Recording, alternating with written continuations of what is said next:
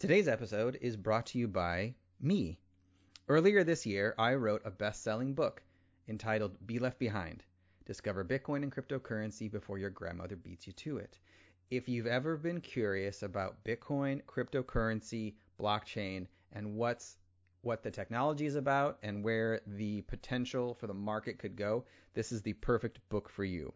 It is also written in a way where anybody can understand. My mother loves this book, and she is not technically savvy. In fact, the day after I gave her a copy of this book, she was explaining blockchain to my father on a trip to Chicago, and it was hilarious. The book is available anywhere books are sold, Amazon, Barnes & Nobles, or you can go into your local bookstore and request a copy. If you would like a personally autographed signed copy, go to yuricataldo.com and it's very easy to select one and reach out to me and I will be happy to sign and send you a copy of the book. This episode is also brought to you by meetfox.com. MeetFox is a women run organization that allows you to monetize your time with online meetings. If you're a coach, if you're a consultant, if you're an expert that charges anybody to work with you, if you want to try something new in 2021 and start making money from your expertise, MeetFox is the perfect place for you to do that. It allows you to use their very simple in- interface to schedule meetings with a single click. It allows you to set up your online meetings and charge for them with instant payments or automatic invoicing. It is a very simple, easy to use system. If you go to meetfox.com and use the promo code YURI at checkout, that's Y U R I, you will get two months for free to test it out. I personally use MeetFox for all of my meetings, and right now I am a mentor that works with MassChallenge, Techstars, MIT, and Yale with a lot of their startups, and this is my preferred platform. Right now, if you're stuck, if your company needs help with PR, marketing, media relations, or business strategy, or if you're just trying to think through how to transition to a new career, go to advanceyourart.com or yuricataldo.com, find my MeetFox link, and book a time with me. I would love to chat with you and help you through whatever problems you have.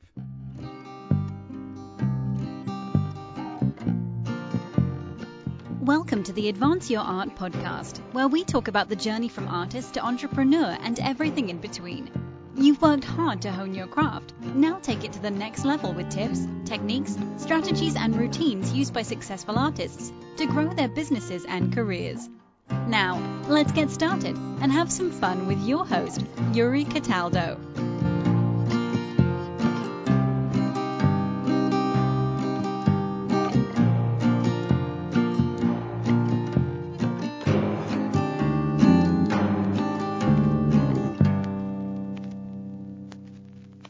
Hello, and welcome to another episode of Advance Your Art with Yuri Cataldo. If you're interested in learning how to build a company, make money from your art, or transition to a new career, you've come to the right place. As always, if you like this episode, please remember to subscribe and share it with a friend. Today, I'm sitting down with Dana Ray, arts and culture communications consultant.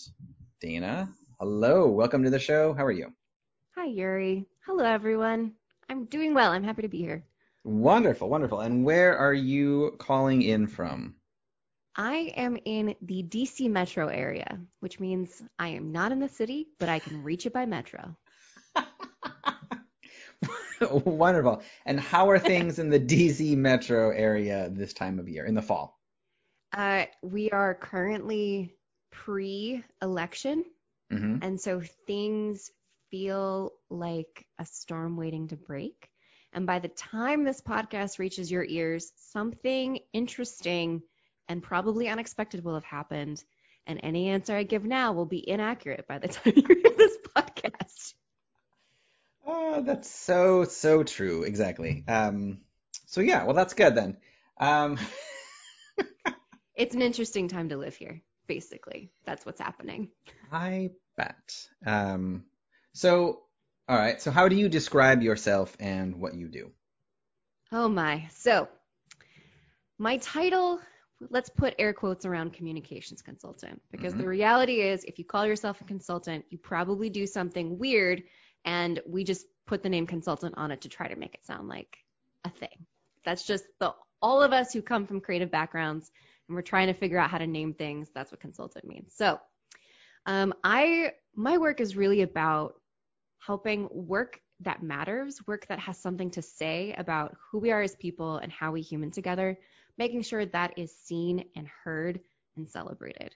Mm-hmm. And the way that I go about doing that work is helping people in arts, people who are working at a really high level of their artistry, of their craft, or in culture, which they have something to say about how systems and businesses and people operate together, giving them, well, not really giving, helping them find the words for what they do and why it matters so that they can connect to what that work is and they can communicate it more effectively. Very interesting. Okay. So we're going to get to a little that in a little more detail, but beforehand, I want to back up just a little bit and talk about Fantastic. your background. So Penn State, Bucknell. What originally made you want to study and go to both of those institutions? Well, I grew up in Hershey, Pennsylvania, and I conveniently had a parent who was employed by the university um, at the Hershey Medical Center. And so Penn State was an obvious choice because it financially was going to work out and they had a great English department. I knew pretty early on that I wanted to study words, I wanted to study literature. Mm-hmm. Didn't know what that meant in terms of a job, what I wanted to be. I loved writing. I was always writing stories and that kind of stuff. So ended up at Penn State, got a degree in English and had some very very wise mentors who said, "Do not go get an MFA until you've lived your life a few minutes. Like don't don't go back to school for this. This is that's a terrible plan to do this. The moment just because you like writing, don't stay in school. Yeah. And so I took their advice and I took a few years and I lived and I had a job and I worked uh, in a nonprofit uh, working with college students, helping them figure out who they wanted to be and the people they wanted to become. And then I got a Fulbright English teaching assistantship, went to Bulgaria of all mm-hmm. places and was teaching high school kids, critical thinking, creative thinking, all in the guise of teaching English. And Wait, so just yes. to interrupt for one second. So did you get to choose where you go or is it chosen for you? I got to choose. Okay. And you mm-hmm. chose why did you choose Bulgaria? So I I think the first understanding that there was a bigness to the world beyond my immediate community as a small kid mm. was when there were conflicts in Bosnia. Okay. That's when I understood that there were kids who were my age who were living somewhere else and they were going through something completely different than what I went through every day. And I guess that must have planted an interest in the Balkans. Like Greece is there. I've just always been interested in that part of the world. And I had an opportunity to go um, with some people that I knew for a couple of weeks to a kids' English language camp. And I loved it. I loved Bulgaria. It is a stunningly beautiful country. The culture is fascinating. The people are interesting. The food's amazing. And I was like, I could live here. Let's do it. Let's let's go try it. And that's how I ended up in Bulgaria. Hmm. Um, so I, I've spent a lot of time doing a lot of different types of things before I ended up doing this. And how I ended up doing this was ending up back at Bucknell to get a master's in English with full intentions to go be the professor that I always meant to be. I always meant to come back around to that MFA master structure. Mm-hmm. But at that point, I realized that what I wanted out of life is not something that academia was going to offer me. Mm. So I got a master's and said, I'm not going to go find a PhD program. And that left me the, with the question of how do I use my two year degree in personal essay constructed and 19th century literature written by women. What on earth does that mean for putting food on the table? And I started freelancing because I didn't know what else to do and ended up with a job at a B2B tech marketing company um, through some freelance work and stayed there for a bit. Mm-hmm. And I was like, oh, marketers are just storytellers. That's cool. And the part that I loved the most was the branding part, helping our clients figure out who they were and what they wanted to communicate. And I ended up launching out on my own to do that. And that's what I've been doing for three years now. Yeah, wonderful. So let's talk about the process of you launching your own consulting firm. so mistakes, mistakes everywhere. right. So I guess well from the beginning, what was the moment when you were like, you know what, I'm I'm tired of of working for this, you know, your your previous job, and you're like, I'm going to do my own thing. What was that moment like, or was there a moment, or was it just kind of a like a general feeling that just got stronger and stronger? There were a couple of conflating events. One was that my then fiance, now husband partner, mm-hmm. uh, got full time employment as a data scientist. Mm. And I said, Oh, this is what a real salary looks like. Hello. And I was also looking at my job at the marketing company where I had incredible fellow employees and a really remarkable boss. He was a very good employer. Mm-hmm. And yet I was really dissatisfied with the work I got to do. I ended up having a multiple roles that was part client account management, part copywriting, and then part branding strategist, mm. language synthesizer. And I really shone in that last, that third piece of it, the synthesizing stories and interviews into coherent action steps for our client. That was maybe on a good week 10% of what I got to do. And the whole company knew that that's where I was most useful and where I did my best work. Mm-hmm. And I had a conversation with my boss that summer where I said, I need to do more of this. Can we change my role? And he said, We're a small team of eight. I can't afford to replace you or replace the other tasks that you're doing with another employee. And I said, okay, if there's nowhere, if there's not a space for me to grow here, then I have to leave now. Hmm. And that was, it was a bummer because it was a really good company. And I, he was such a good boss that I was able to say that to him. And he was like, oh, you're, he gave me a raise. And then he was like, oh no, she was serious. Like she really meant it. I was like, yeah, I did. um, and that's how I, the, the combination of knowing that there was a safety net um, from my partner and realizing that where I was wouldn't let me to grow any further, and so I I stepped out.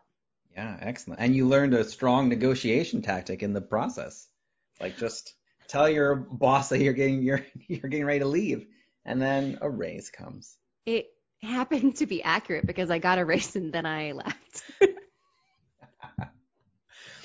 so I mean, you can use that as a tactic, but it works really well if you mean it. Yeah. They know. They can see it in your eyes. yeah, yeah, definitely. Not not a thing to bluff.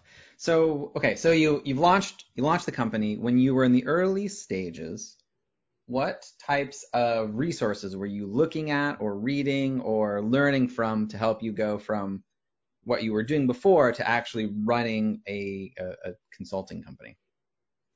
So the process that I launched my company with is the process that I still use now for my client services. And that mm-hmm.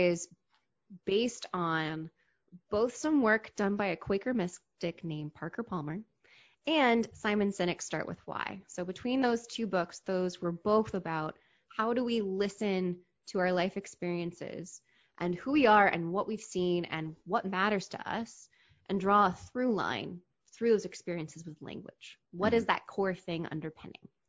And so I, I started with those influences and I had a really strong philosophical background for my work. Like I understood what the work was for, I understood what it was about. But my client services needed to live in a house, and that house is the business. And so I knew my skill set within my work was and is incredibly strong but it's a completely different learning curve to build a business around that skill set. And it's not easy.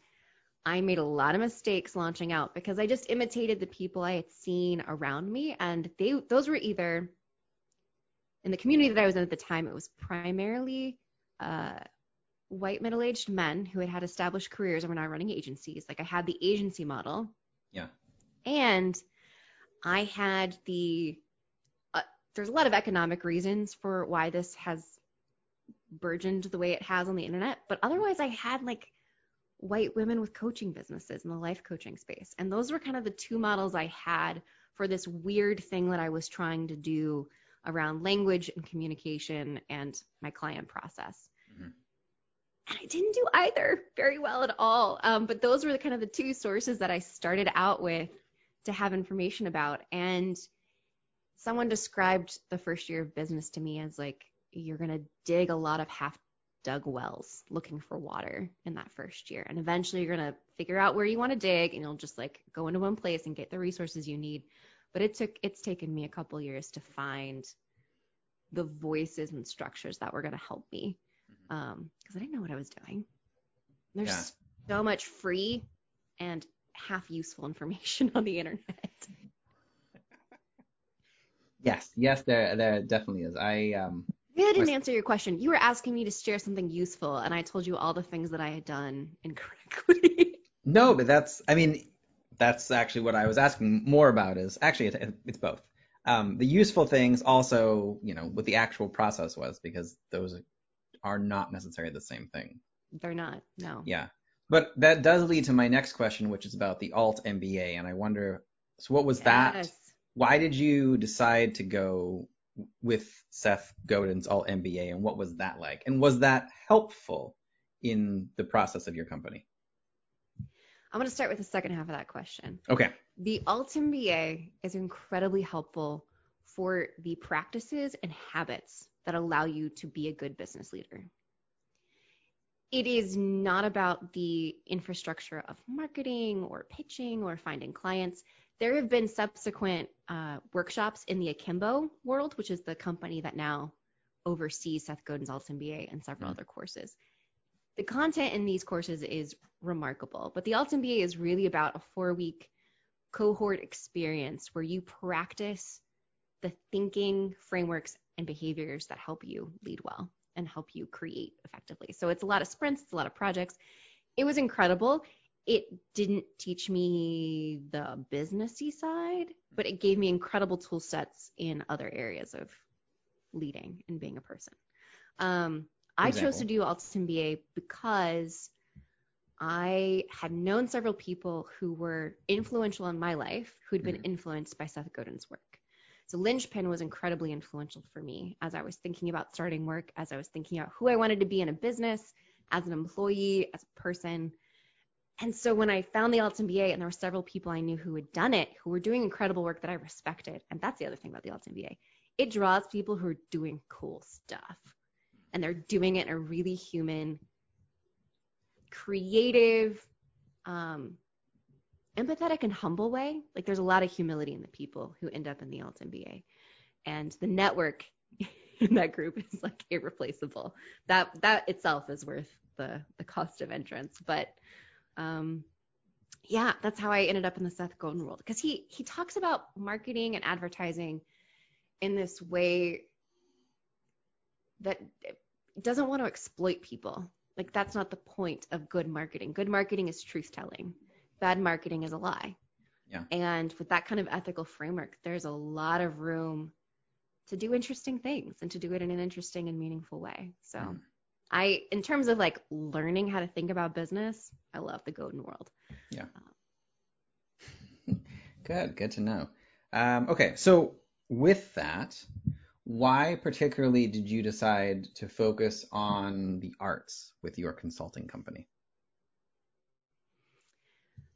I, from the personal side, it's the experience of asking that question how do I put food on the table with this mm-hmm. creative skill set that I've been developing and practicing? I get that question. I've done it. It's not an easy question to answer, and it's one that I care about a lot. The second one is that I really love working with people whose work doesn't fit into an easy category. Like with the word consultant, we're like, what is a consultant? Nobody knows. We just give it to the name of people we don't know what to do with. Art is kind of the same way that you you are in art because you are making something in a way that doesn't fit neatly into commodification. And yet you are being asked to function as a business and a creative entrepreneur and a leader and a commentator. Those are really hard to do no matter who you are. And the bonus of the arts is they're really they're saying stuff that's worth hearing. They're doing stuff that's worth engaging in.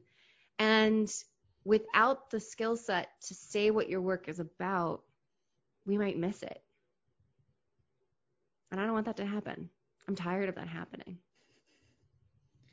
So so in your in your practice then, how do you take somebody through that process of, of figuring out both the internal and external communication part?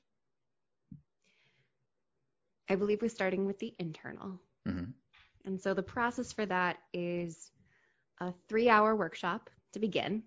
And in that workshop, we have two parts. The first part is data collection, and the second part is sentence ideation. The data we collect are experiences from your life and your work where you have felt most like yourself. It can be from your art practice, it could be from a job, it could be from when you were five. I don't care. The theory is that you're the same person who's shown up in each of those moments, and each of those moments have held a similar experience or narrative for you. Mm-hmm. And so, who is the you who's been in each of those places? We take all of those stories and we identify what are the themes, the features, what's the activity that keeps showing up, what is the thing that you're doing in each of those spaces, because there's often consistency between each of those moments. With that pile of words that we've identified, we then go into a sentence ideation process. And this is pretty similar to Simon Sinek's why finding. Uh, but we will use a sentence template called I do blank. What is the verb that I am doing so that there is, is a result?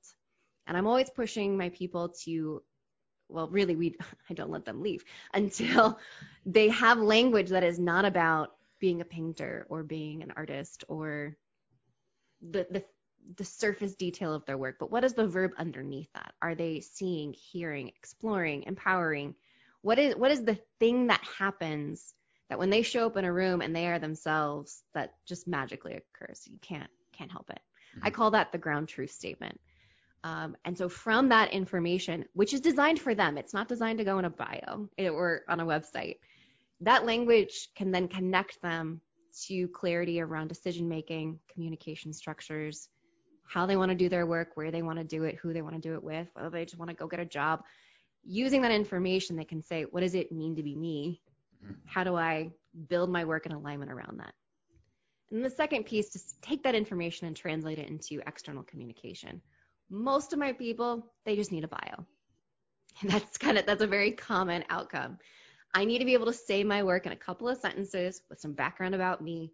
I need to be able to submit it to grants or my website or job application or my LinkedIn profile. Those are the things that they're looking to be able to do. And I have a a structure that you can use, but using the language that connects with them. I, am not interested in giving them my words for their work. I want them to have their words. Mm-hmm. So if they're in a room with someone and someone says, well, what do you do? You don't say, oh, well, I'm I'm an artist and I do stuff with like ceramics and a thing and like I don't know what that means. Um, but one of my clients that I've worked with recently, her work is about taking us from passive hearing to active listening passive seeing to active looking. And to be able to go from the passive to the active engagement is the core of her work, and all of her art is about that. And she's an interdisciplinary sculpture. Her work doesn't fit in a genre, it's weird. But there's a consistent idea that she's exploring and trying to communicate in the work that she just keeps circling back over. So mm-hmm. what's that what's that line? What's that idea that she can tell people that her work is for? Yeah. Interesting. So what types of I guess focuses or individuals do you work with the most these days? Or do you have any? Like like kind of like fit into that type of box or is it just like artists in general? There are a couple of common features. I don't know the shorthand words for this. I've been trying for years. But mm-hmm. here are the features that my people typically have. They are at a really high level. They're several years down the road into their training and their making. They're not new to this. They have something very specific that they're exploring, and they're having trouble putting words around those ideas to communicate. That's like the barrier to their next step. And then my people also tend to be very focused on human impact.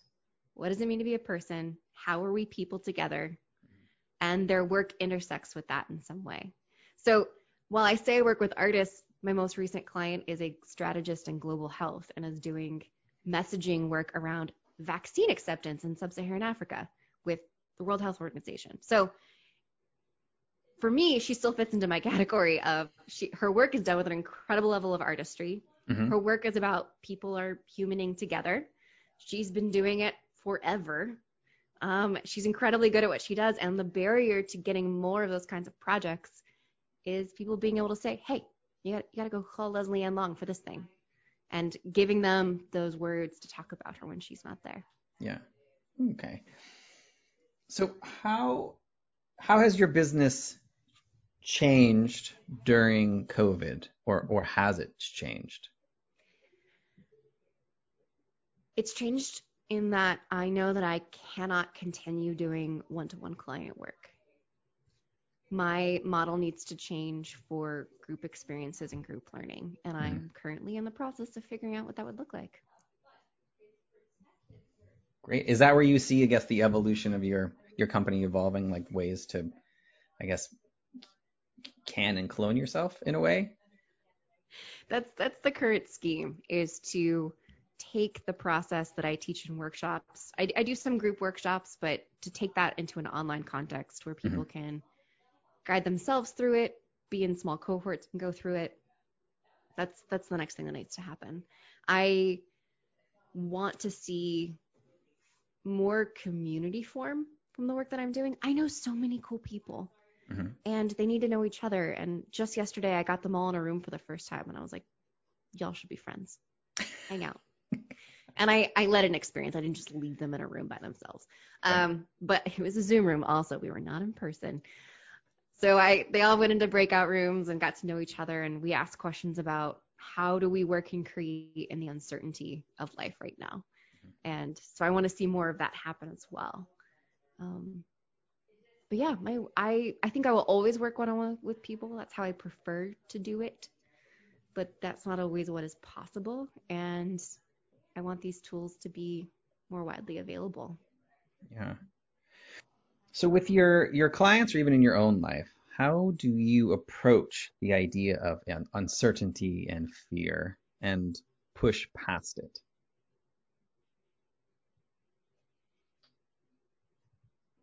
there is a international poker player named Annie Duke, and she's written a couple of books about decision making. But the core idea that she talks about, and I learned this in the Alt MBA, but recently revisited it, it's that a good decision is not one that has a good outcome. Mm-hmm. It's one that has a good decision making process.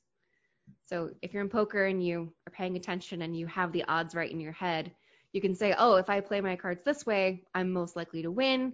But there's always a couple of percentage points that say you're it's not going to work out that way. Mm-hmm. And no matter how thorough we are with our decision making, it might not end up the way we want it to. Doesn't mean that we made the wrong choice.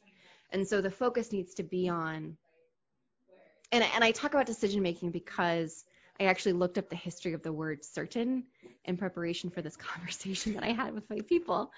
And the history of the word certain uh, has some connotations in French about measuring decisive uh, decision making, devising the essence of something. To be certain is similar to be positive, to like declare the the essence of something. Mm-hmm.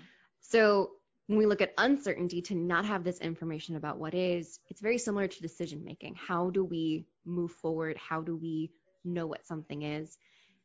I think the best that we can do is just like ask really good questions and try to make decisions with what we have, which tends to go back to what do our values say to us about those decisions?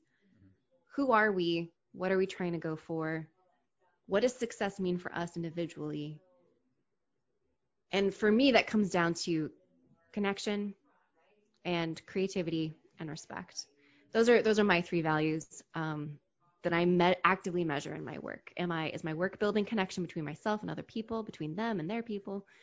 Creativity. Are we making something new for the very first time? Is this going to be um, is it going to challenge us? That we're going to have to overcome something? Like that's creativity. Mm-hmm. And then respect is, am I recognizing the dignity of other people? Am I recognizing the dignity of my own status as a human being?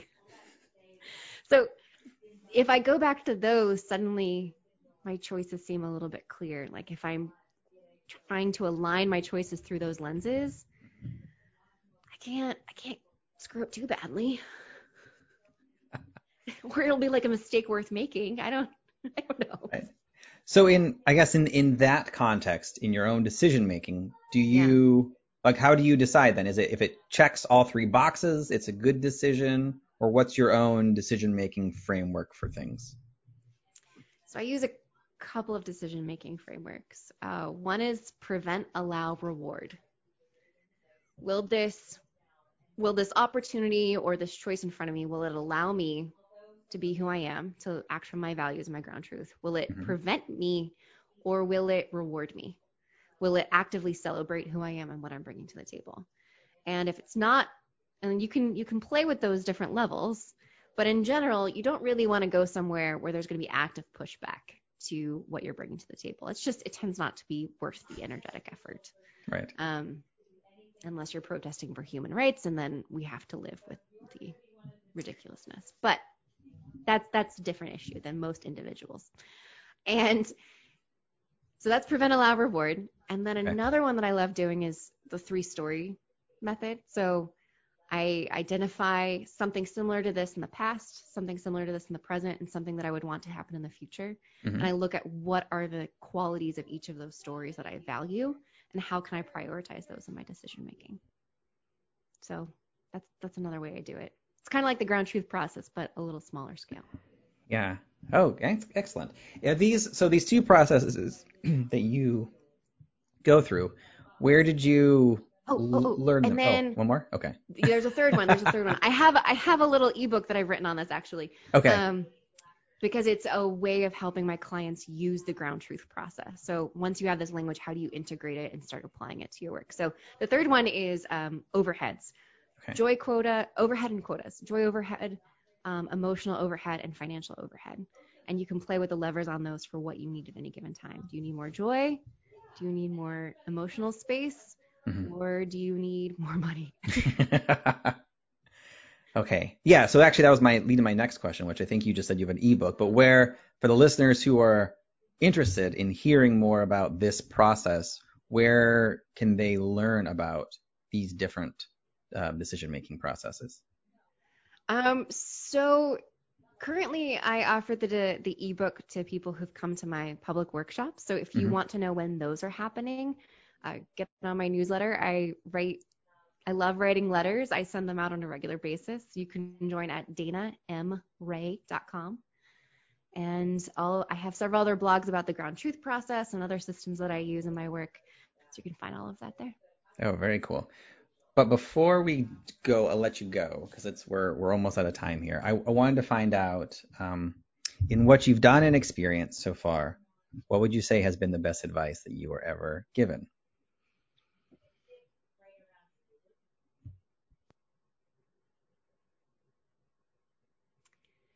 I have a tendency, as many creatives and artists and high achieving people in unique lines of work, um, we tend to have a really high expectations for ourselves and set timelines or ideas of how things are going to work out that might not happen that way. And there can be a lot of stress around trying to control those outcomes, especially as a solopreneur where you're kind of used to being in charge of everything and you think that you should be able to control everything.